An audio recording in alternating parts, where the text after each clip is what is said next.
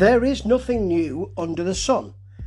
Yes, that's the case, but just because that is the case doesn't mean to say that you shouldn't search for something new. Alternatively, you could just look at stuff that's happening at the moment and in the past and throw all those things together. And you see, that really is what very well thought of in certain music magazines, achingly serious. And I'm a music journal myself, of course, but you know, heavily kind of featured band Black Honey have uh, have done. Now, there's nothing wrong with this, not at all, and this is a really good album, their new album, which is uh, called Written and Directed. But there are lots of people who just think this is some kind of special music that's been constructed especially for them. But it hasn't, it's been constructed from lots of other pieces. So, for instance, as long as we know this, of course, then we're quite happy, you know.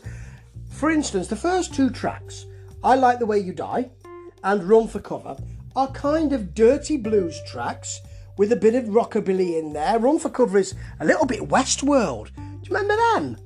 Sonic Boom Boy. Yeah. You see, there are lots of people now will be going, oh, that's not trendy at all.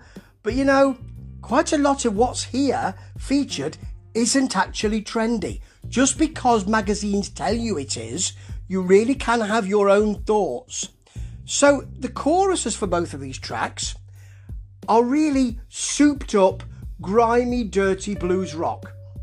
But you won't like that, will you?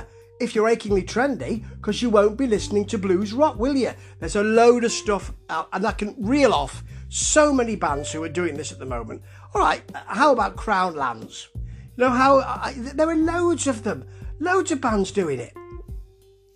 But the thing is, that's not what people want because it's rock, and people don't want rock. But the people who do, like me, love it. But there's lots of people who don't.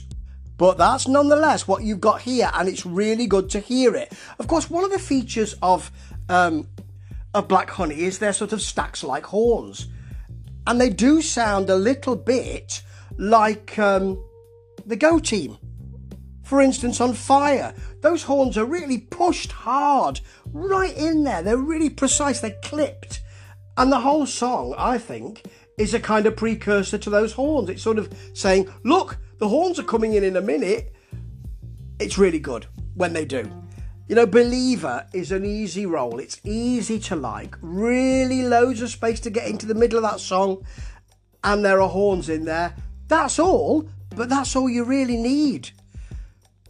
A word, of course, about vocal delivery. Izzy Phillips has a kind of woozy and sort of folky feel to her voice, so that's something that is a little different.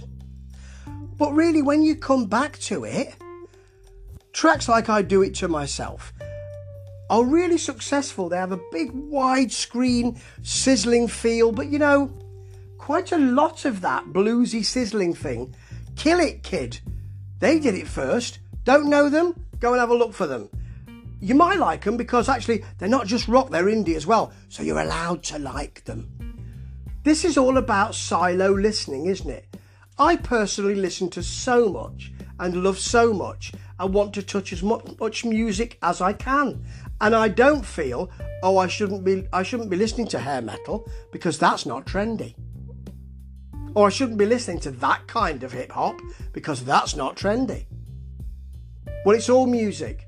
And there are two types of music I think you'll find music you like and music you don't. But to know that, you've got to experience it.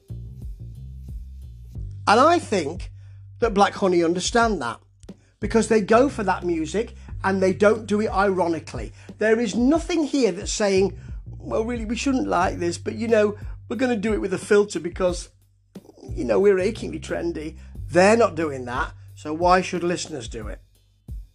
This is a great album.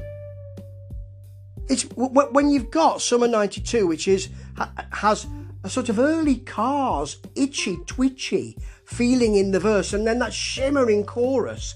Something very special going on here. And these are a band who it is really easy to like. The brew, the confection they've got is not it doesn't feel like it's constructed. So when I say there's lots of bits here, really, I'm talking to the listeners who might not notice that this contains music that they're not allowed to like. That's not the case with Black Honey. They don't construct this and nip it all together. They grow this stuff themselves. They grow this stuff out of their influences. Isn't that what music's supposed to be about?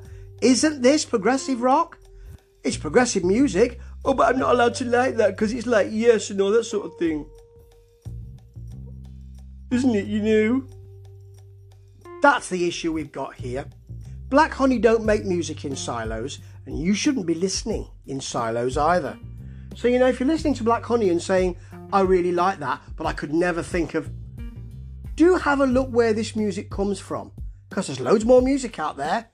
And this is a four and a half out of five, because I like it, and you might like that music too. Go on. I dare you. Ta ta.